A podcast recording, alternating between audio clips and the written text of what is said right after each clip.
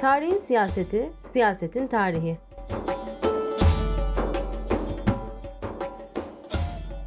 On birinci bölüm. Tarihte ötekiler, dışlanmışlar, sessizleştirilenler.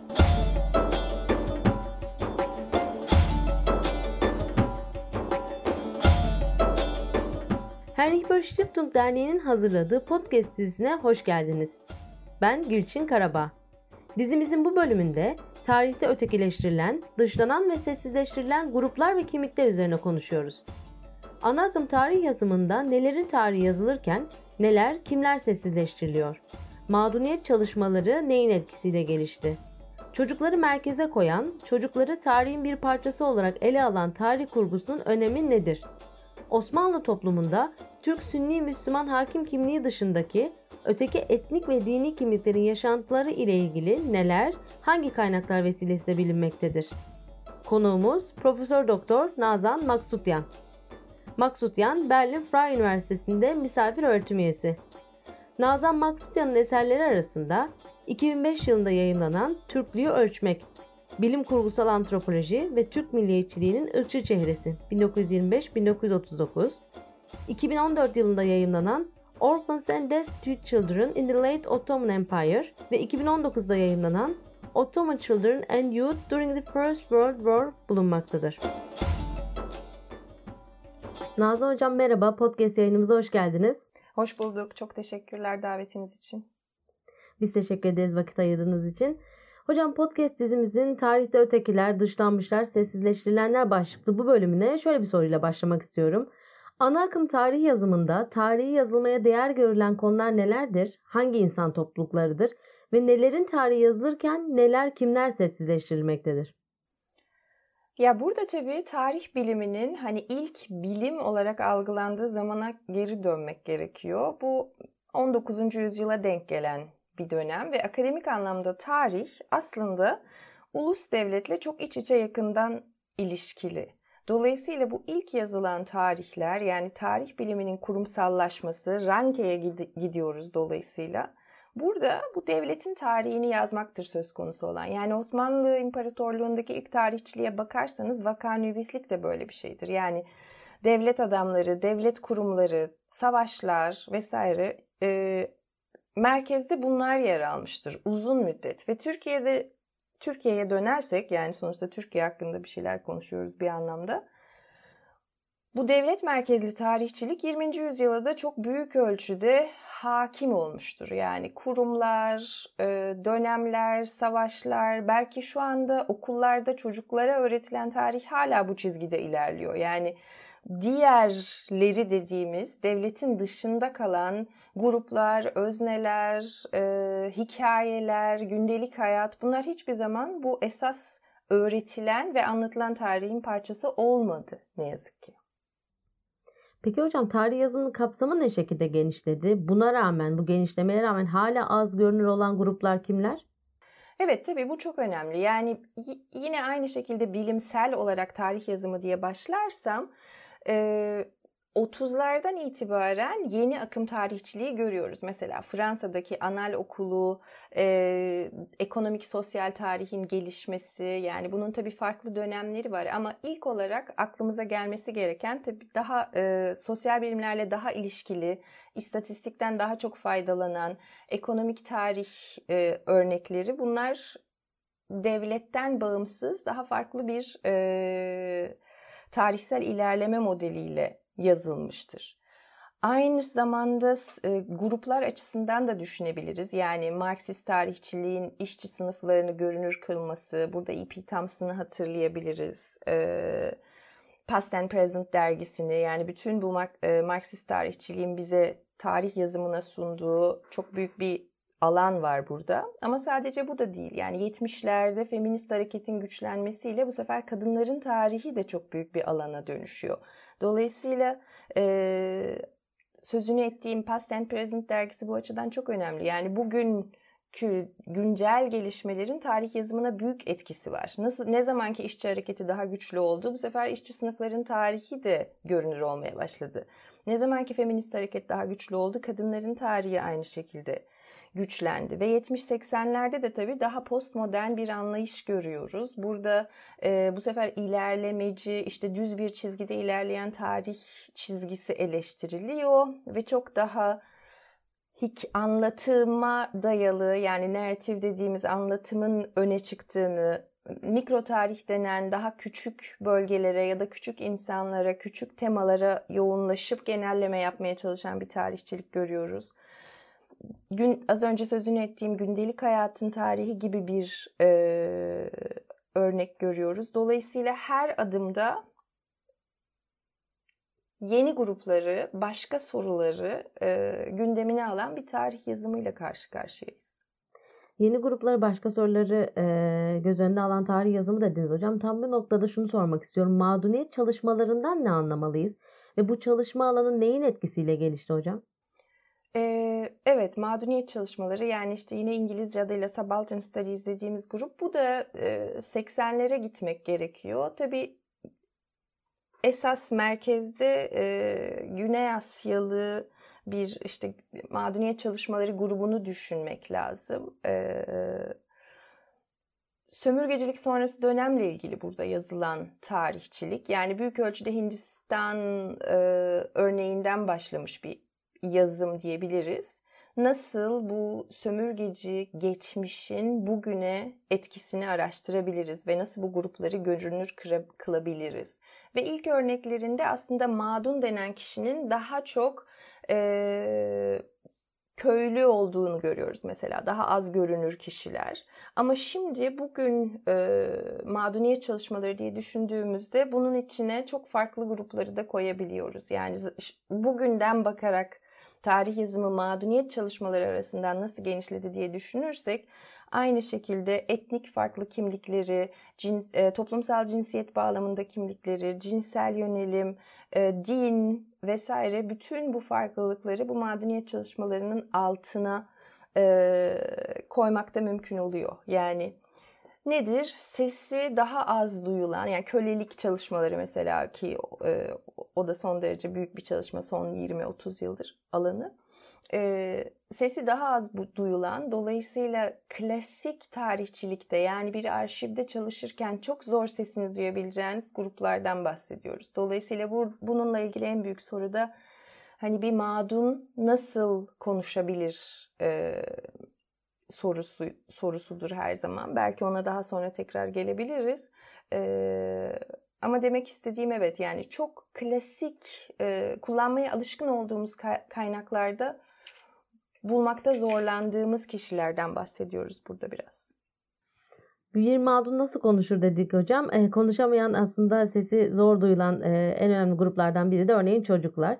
Şimdi şimdiye kadar ihmal edilen bir tanı, örneğin bir çocuğu merkeze alarak tarihi olaylara dair neler öğrenebiliyoruz hocam? Bu tanıklık olaylara nasıl farklı bir çerçeveden bakmamızı sağlıyor? Ee, ya evet, öncelikle benim yani benim kendi alanıma girdik şimdi. Hani çocuklar e, üzerine neredeyse 15 yıldır çalışıyorum, yazıyorum. Çok önemli olduğunu düşünüyorum.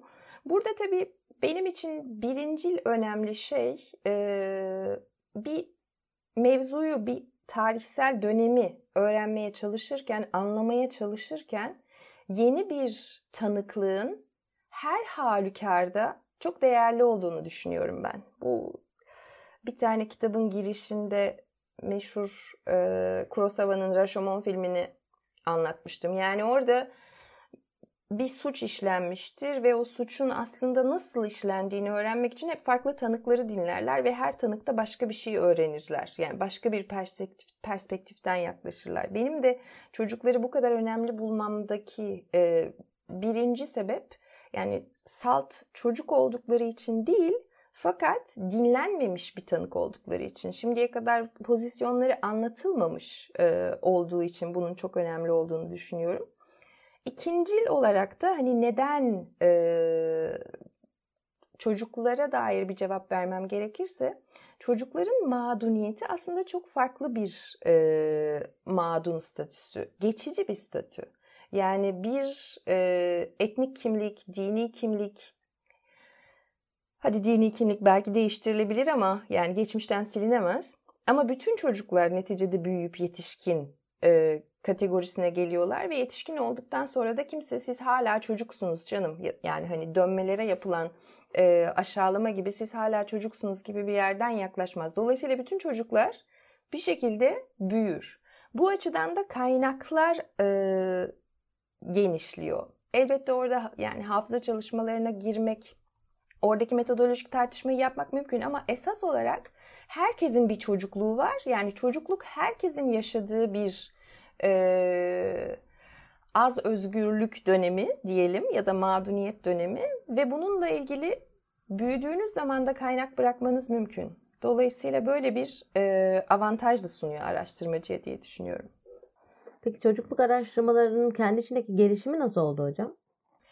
Ee, evet, yani burada da yine e, aslında an, ilk başta bahsettiğim e, Fransa menşeli anal okuluyla çok ilgisi var. Üçüncü kuşak e, anal tarih yazıcılığı daha çok tarihsel e, ne denir? Düş mentality yani düşünme biçimleriyle ilgilenen bir tarihçilik yapmıştı ve bu okulun parçası olarak e, meşhur tarihçi Philip Aries e, Çocukluğun Yüzyılları diye bir kitap yazdı 1960 senesinde ve bu kitap aslında e, resim sanatına dayalıyor. Yani ana e, kullandığı ana malzeme resimler ve resimlerde çocukların nasıl temsil edildiği üzerine ve buradan yaptığı sonuç hani e, eski modern öncesi dönemde hatta yani hani iyice e, erken modernin de önüne geçtiğimiz dönemde Çocuklar daha fazla büyükler gibi tasvir edilmiş. Dolayısıyla bir çocuk yetişkin ayrımından söz edemiyoruz. Fakat burjuva toplumunun gelişmesiyle yani 18. yüzyıldan itibaren çocuk yetişkin e, tasvirlerinin çok farklılaştığını görüyoruz. Dolayısıyla hani çocukluk denen bir dönem olduğunun kabul edilmesi buna denk düşer diyor. Bu e, kitap tabii çok e, ses getiriyor, çok okunuyor ve şu anda hani çocukluk çalışmaları içerisinde olan bir sürü insanın aslında ilk okuduğu kitap olsa gerektir.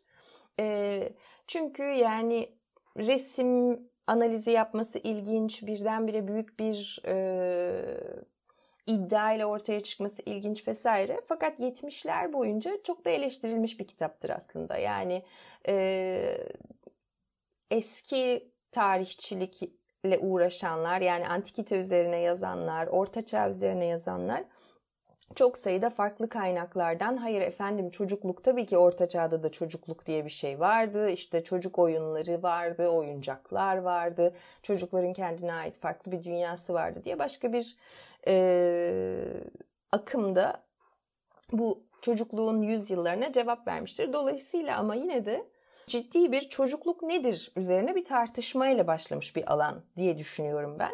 Ve Türkiye'de de bu konuda yazılanlar yani bu da Türkiye'de de yeni gerçekten ama e, 80'lerden itibaren diye düşünebiliriz. Türkiye'de de e, bu kitabın çok büyük etkisi olduğunu gördüm ben daha önceki araştırmalarımda. Yani her analiz bir şekilde çocukluk nedir, Türkiye'de çocukluk ne zaman keşfedilmiştir sorusuyla ilerliyor.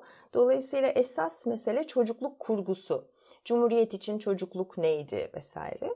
Ee, benim kendi alanım yani bu yetişkinlerin e, çocukluk kurgusu değil de çocukların gündelik hayatları, çocukların düşünceleri, çocukların yaşamları.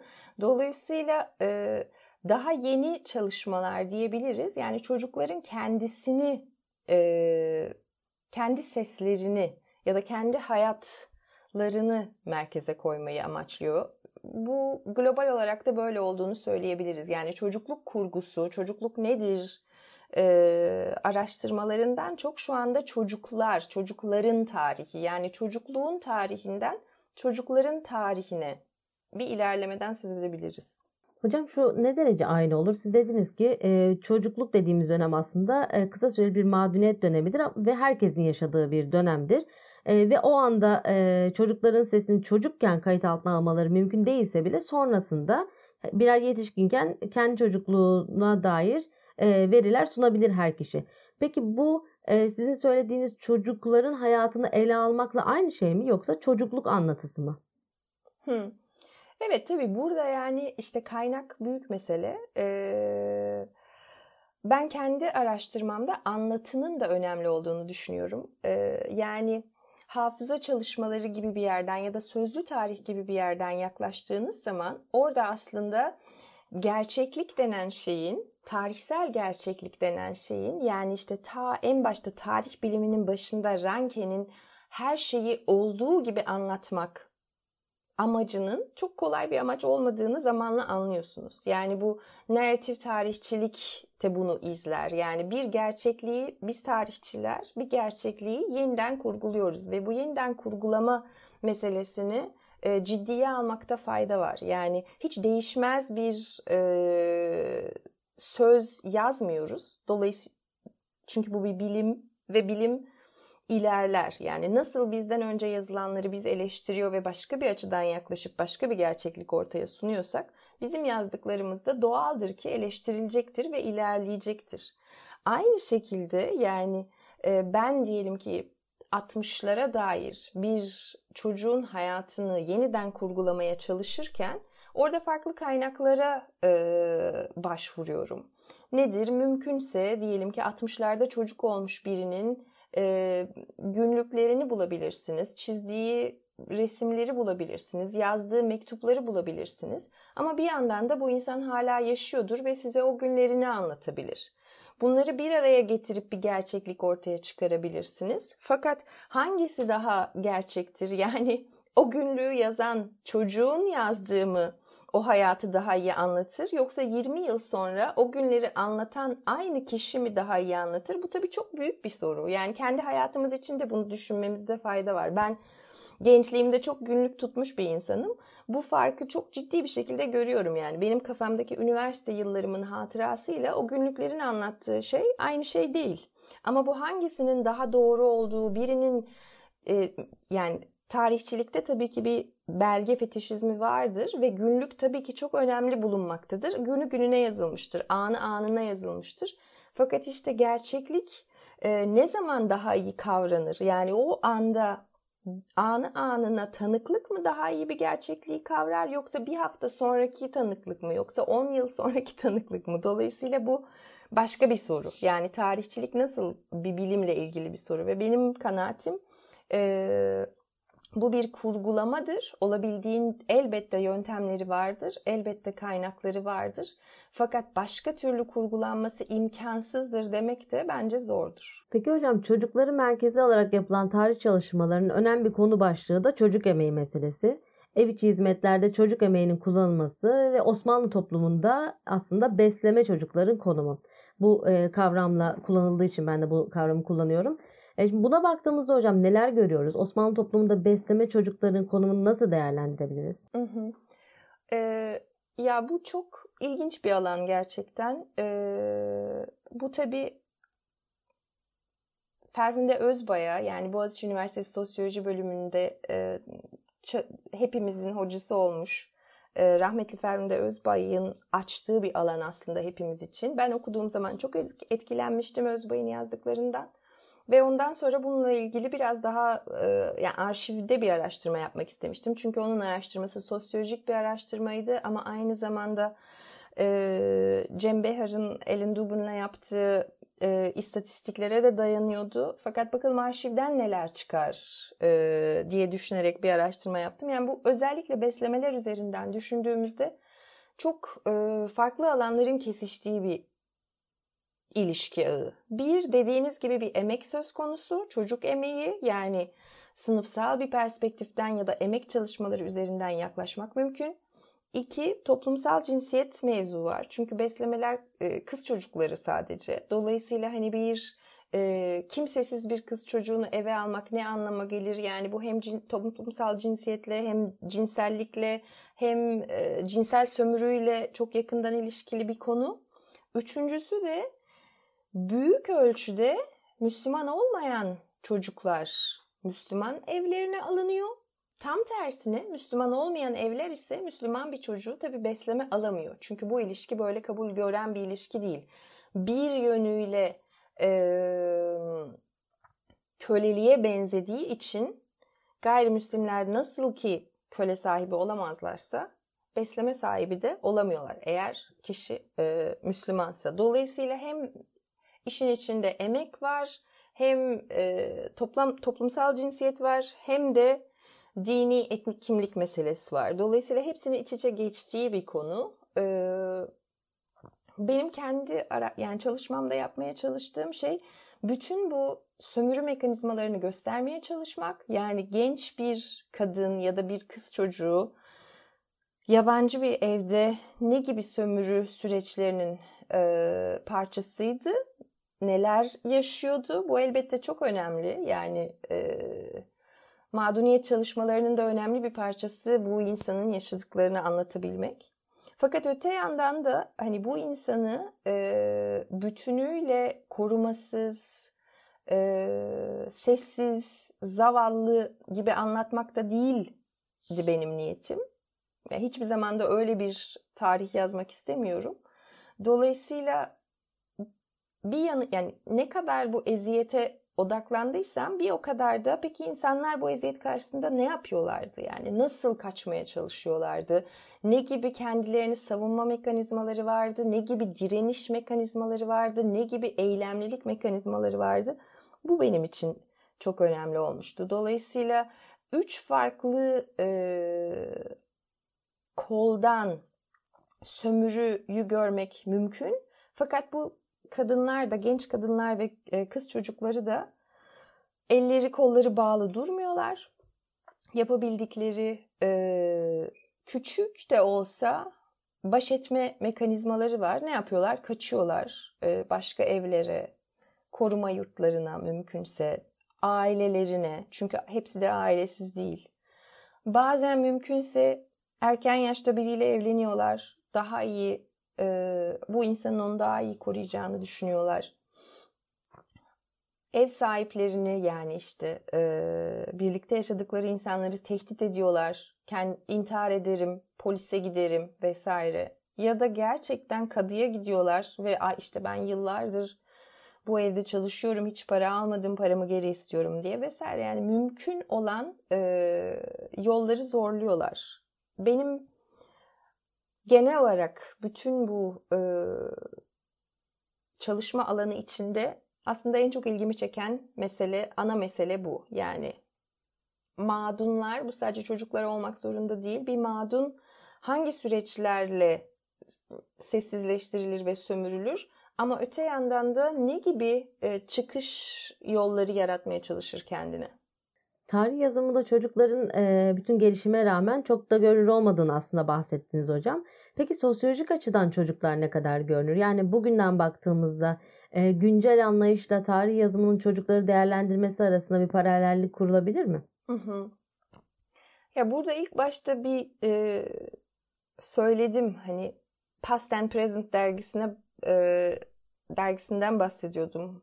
Hani geçmiş ve bugün Tabii bizim yazdığımız tarih yani geçmişe bakışımız bugünle çok ilgili. Daha önce de örneğini verdiğim gibi yani feminist hareketle işte kadınların tarihinin yazılması çok ilgili. Bugün de e, çocukların tarihini yazarken bugünkü cereyanlar elbette bizi etkiliyor. Yani benim kendi açımdan e, ben hep çocukların eylemliliğiyle ilgiliyim elbette. Ama şimdi şu anda benim için özellikle ilgili olan ilginç olan bir konu da çocukların siyasi eylemliliği. Yani bu 2018'den beri mesela global anlamda bir örnek vereyim önce. İşte 2018'den beri devam eden Fridays for Future hareketini düşünürseniz hani orada okul çocuklarının okul çocuk çocuğu kimliğiyle bu kadar küresel büyük bir meseleye siyasi aktör olarak katılmaları son derece ilginç e, benim için. Ve fakat bunun yol açtığı tartışma nereye gidiyor? Yani Türkiye'den örnek verecek olursak mesela bu ta 90'larda işte Manisalı gençler çerçevesinde tartışılmış bir konuydu. Yine 2000'lerin başında taş atan çocuklar, Kürt çocukları üzerinden tartışılmış bir konuydu. Benim şu anda Türkiye çerçevesinde gördüğüm şöyle bir şey.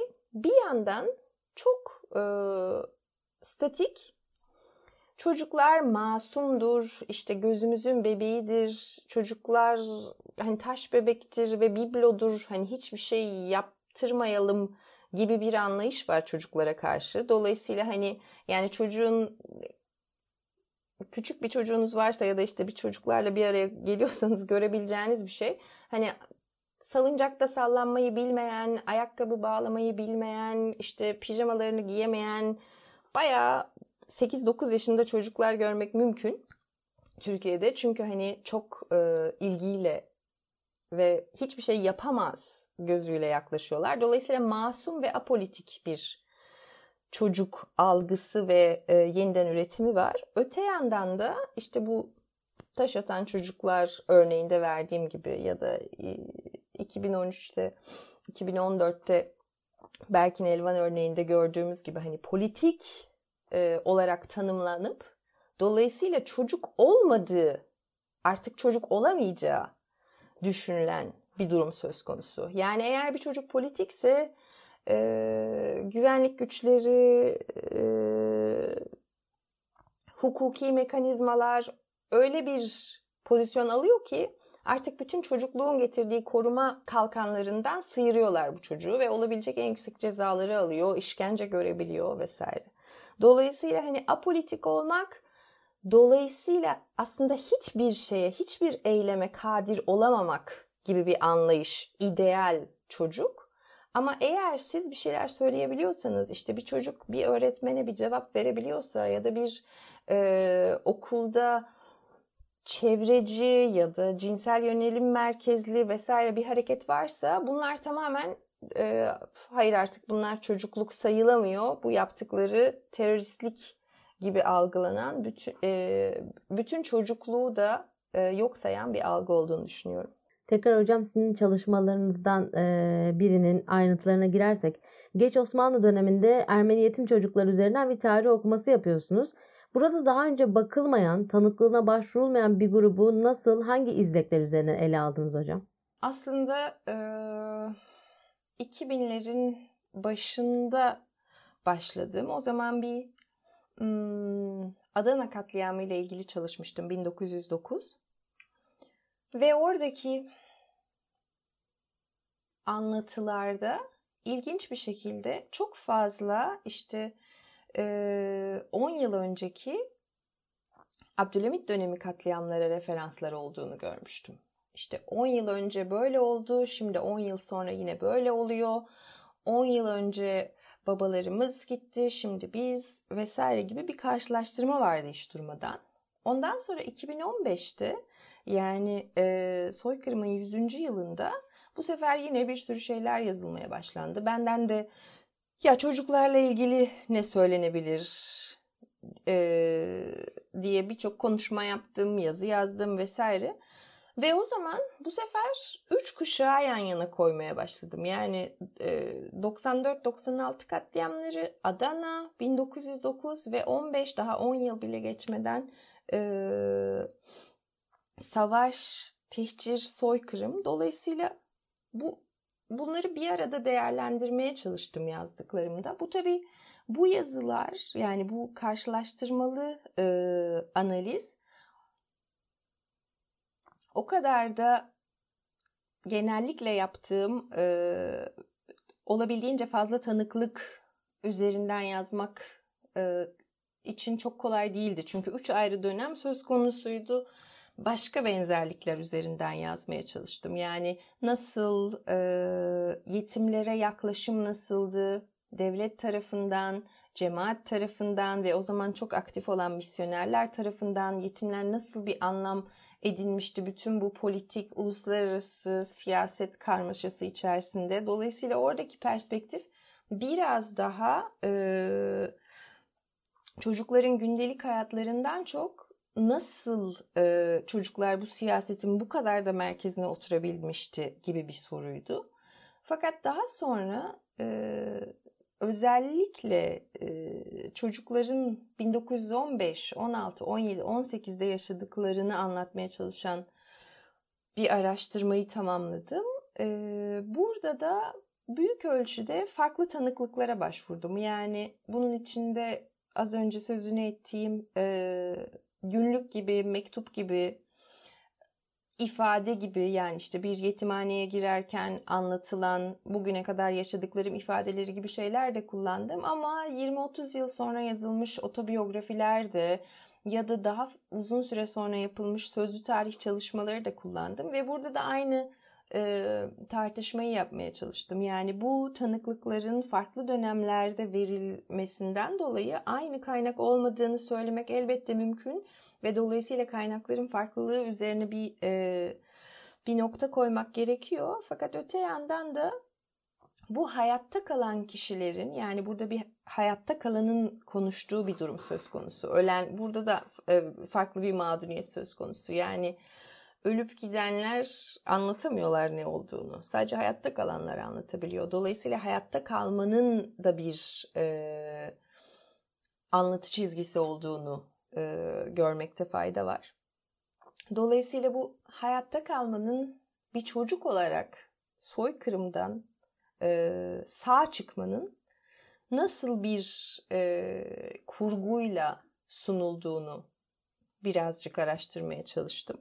Burada da benim altını çizdiğim e, şaşırtıcı ama bu çocukların da yani bu hayatta kalmış çocukların da yaşadıkları acılar kadar e, başardıklarını da anlatmaları. Yani tek başına 8 yaşında bir çocuk da olsa şu kadar evden kaçmayı başardı, şu şehirden şu şehire yürüyerek ulaşmayı başarması, işte bir trenle biletsiz seyahat etmeyi başarması, Amerika'daki amcasının yanına ulaşmayı başarması vesaire gibi bir başarı izleyeninde e, olduğunun altını çizmeye çalıştım. Hocam arada kaynaklardan bahsettiniz aslında ama şu sorudan hareketle ben tekrardan sormak istiyorum. Belki kısaca ekleyecekleriniz olur. Mağdun nasıl konuşabilir sorusuna döneriz demiştiniz. Mağduniyet çalışmalarında kaynakların bulunmasında, kaynaklara ulaşılmasında ne gibi zorluklar mevcut ve siz hangi kaynakları kullanıyorsunuz? Ee, ya evet bu yani 70'lerden beri belki mağduniyet çalışmaları öncesinde aşağıdan tarih dediğimiz e, tarihçiliğin de e, çok tartıştığı bir konu ama sömürge sonrası tarihçilik içinde tabii ki çok merkezi. Dediğim gibi 70'lerden beri tartışılan aslında her zaman kullandığımız klasik kaynaklara e, bakarak farklı bir okuma yapmak mümkün. Yani e, klasik devlet arşivi gibi kaynakları kullanarak daha satır aralarını okumak ya da sessizlikler üzerinden bir şey yazmak e, sömürge sonrası tarihçiliğin çok e, önemsediği e, yöntemsel duruşlar arasında yer alıyor. Yani nedir? E,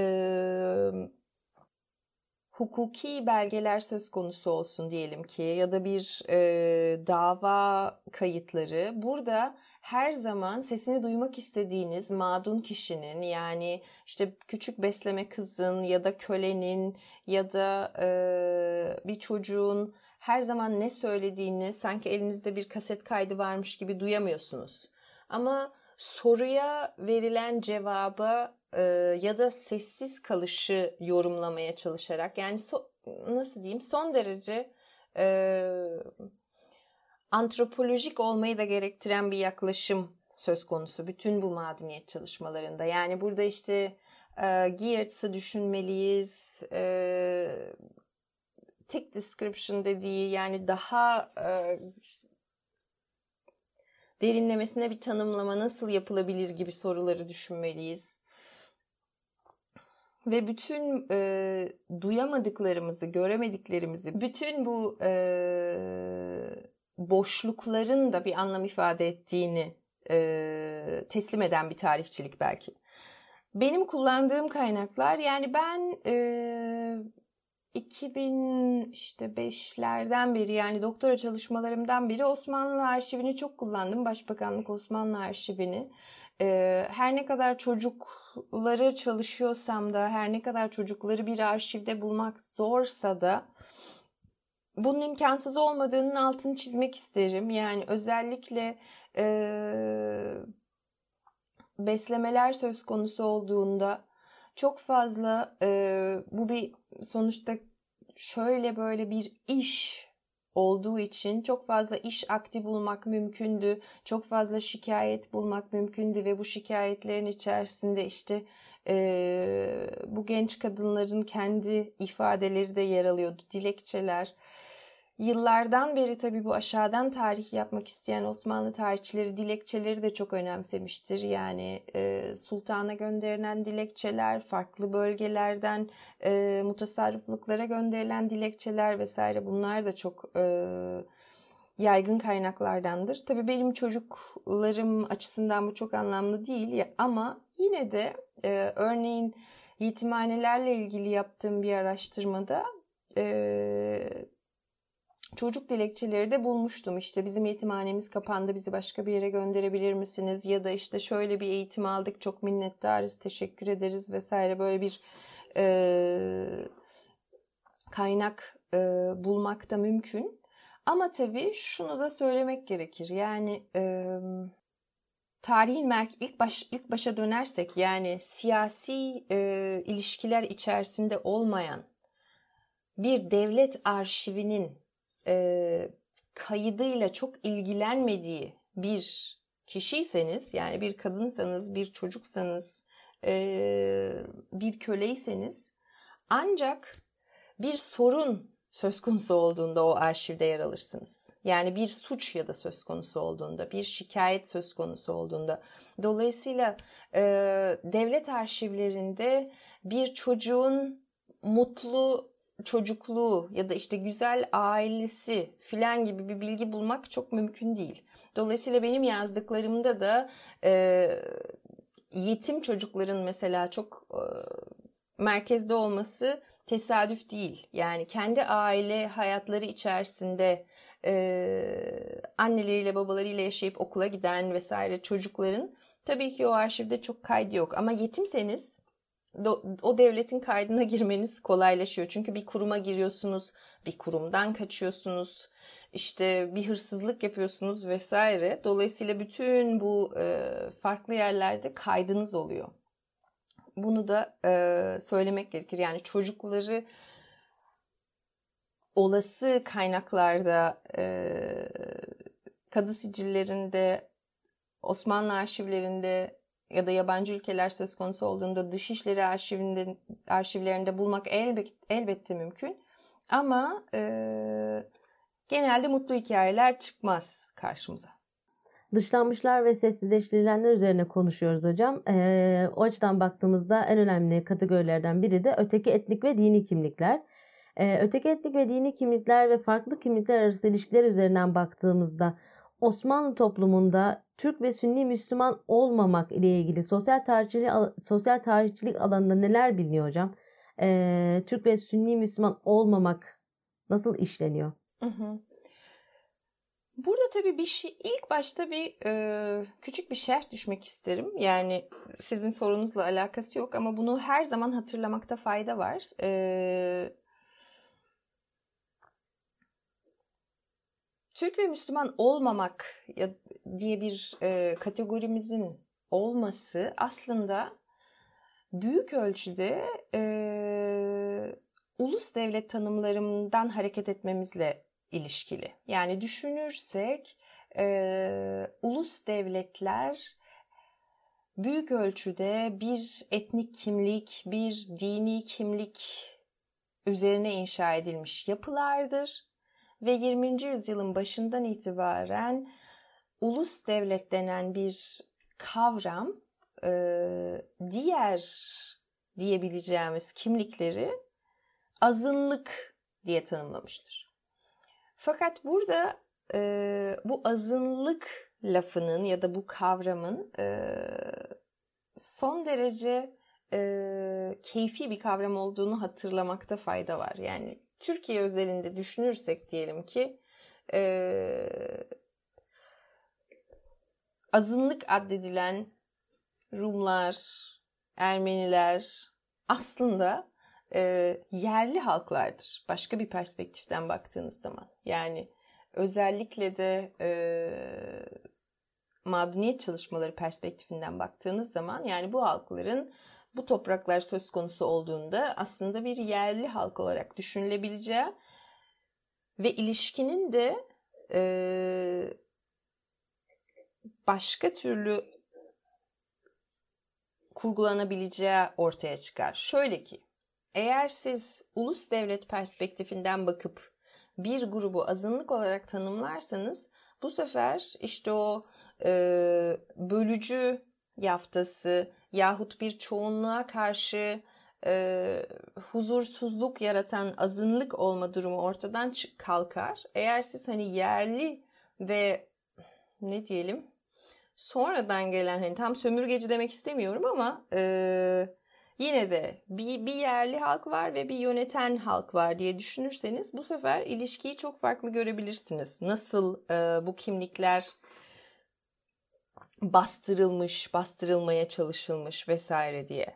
Sorunun daha merkezine dönersem yani işte öteki e, diye görülen yani yine aynı şekilde e, ulus devletin bize dayattığı e, çerçeve dolayısıyla öteki olarak görülen farklı kimlikler üzerine nasıl çalışmalar var? Çok çalışma var aslında yani çok küçük bir e, birer tane örnek vereyim diye düşündüm hepsiyle ilgili. Osmanlı'daki seferat toplumuyla ilgili mesela yani e, İspanya'dan göç etmiş Yahudilerle ilgili Julia Phillips Cohen'in çok güzel bir kitabı var. E, bütün bu hem sosyal ilişkileri hem siyasetle ilişkilerini anlatan özellikle cemaate yönelik cemaatin yayınları üzerinden yapılmış bir araştırma son derece ilginç. E, Kristin Filon'un e, Rum cemaatiyle ilgili ama özellikle yani e, yönetici sınıflardaki Rum cemaatiyle ilgili yazdıkları son derece ilginç ve orada farklı bir tanzimat okuması yapıyor. Nasıl e, bir yandan tanzimat hani farklılıkların benimsenmesi gibi e, anlatılır ve tarihi böyle yazılır ama Rumlar söz konusu olduğunda bu tam da öyle olmuyor. Yükselen bir yönetici sınıfı aslında bir anda e, darbe alıyor diye bir yerden anlatıyor. E, henüz basılma aşamasında olan e, Talin Suciya'nın doçentlik tezi de Tanzimat öncesi ve döneminde Ermeni sosyal e, ilişkilerini anlatan güzel bir çalışma. Dolayısıyla alan çok büyük. E, başka örnekler de verebilirim. Ayfer Karakaya'nın Alevilerle ilgili yazdıkları çok önemli. Kürtlerle ilgili alan gitgide büyüyor ve hani Kürtlerin maruz kaldığı şiddet, asimilasyon büyük ölçüde ilk başta adına ettiğim hani yerli karşısında sömürgeci çerçevesinden değerlendirilen bir değerlendiren çok değerli çalışmalar e, var. Yani nasıl Kürt toplumu bir idare etmesi zor bir yerli halk gibi görülüp e, sömürgeleştirme e, yöntemleriyle alt edilmeye çalışılmıştır. Yani bu işte aşiret mektepleri, Hamidiye alayları bu perspektiften değerlendiren e, çok önemli çalışmalar var. Bu bu alanın paralellikle incelenmesinin çok değerli olduğunu düşünüyorum ben. Aynı şekilde e, Ermenilerin de yani tamamen e, coğrafyadan yok olacak kadar e, şiddet ve zorunlu göçe tabi tutulması da yine benzer bir perspektiften incelenebilir ve bu, bu alanda da çalışmalar e, yapılıyor. Bölümümüzün sonunda şöyle bir soruyla gelmek istiyorum. Bu konuları konuşmak yani ötekileştirilmişler, dışlanmışlar, sessizleştirilenleri konuşmak e, tarihten bugüne nasıl bir potansiyel taşıyor? Bugüne ve birlikte yaşamaya dair. Hı hı. Ee, yani birkaç kez söylediğim gibi tabii e, konuşabiliyor olmamız bunların tarihinin yazılıyor olması, e, üniversitelerde böyle tezler yapılıyor, e, yapılmasının mümkün hale gelmesi. Tabii aslında bir yandan da siyasi e, konjonktürle hani bugün nelerin mümkün olduğuyla da çok ilgili. Yani benim şahsi kanaatim 2000'lerin başından diyelim ki 2015'e kadar bu açılım çok daha çarpıcıydı. Tarih yazımında eleştirel yaklaşımlar, bütün bu madeniyet çalışmalarının gelişmesi, diyelim ki soykırım tarihçiliğinde tabuların yıkılması ve çok daha özgürce konuşulabiliyor olması vesaire bu yani 2005, 2006, 2015 arası ya da işte 2000-2015 arası çok daha e, genişlemişti. Şu anda yani son 5 yılda öyle büyük bir genişleme varmış hissiyatına kapılmıyorum ben. Ee, gitgide bir sürü şeyi konuşmak çok daha zorlaşıyor. Ee, Birçok diyelim ki daha genç bir akademisyen açısından düşünüldüğünde birçok genç akademisyen yazdıkları tezlerin en azından başlıklarında rahatsız edici bir takım kelimeler olmamasını istiyor. Diyelim ki işte bu Ermeni olabilir, soykırım olabilir, Kürt olabilir vesaire. Bunların yerine çok daha e, örtük ifadeler kullanıyoruz. Ya da konferanslar düzenlenirken, konuşmalar yaparken bunları çok fazla söylememeye çalışıyoruz vesaire. Şu anda çok harika bir yerde değiliz ama elbette ee, aynı işte benim bastırılan beslemeler gibi ya da hayatta kalmaya çalışan küçük Ermeni çocuklar gibi e, tarihçiler de yani muhalif bir yerde duran ve daha muhalif, e, daha anti devletçi bir tarih yazmak isteyen araştırmacılar da bunun yöntemlerini bulmaya çalışıyorlar. Yani bu e, başlıktan çaktırmamak mesela bir yöntem olabilir. Ama içerik son derece eleştireldir belki.